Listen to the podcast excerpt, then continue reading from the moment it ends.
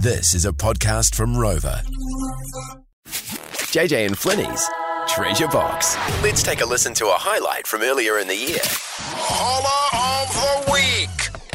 Mel, you're walking your brother's dog. What happened there? Well, yeah, I was walking my brother's dog and we were in Hawaii, so I took him off the lead and he was having a good run and then he took off. So I was chasing after him, shouting out his name. His name's Woof.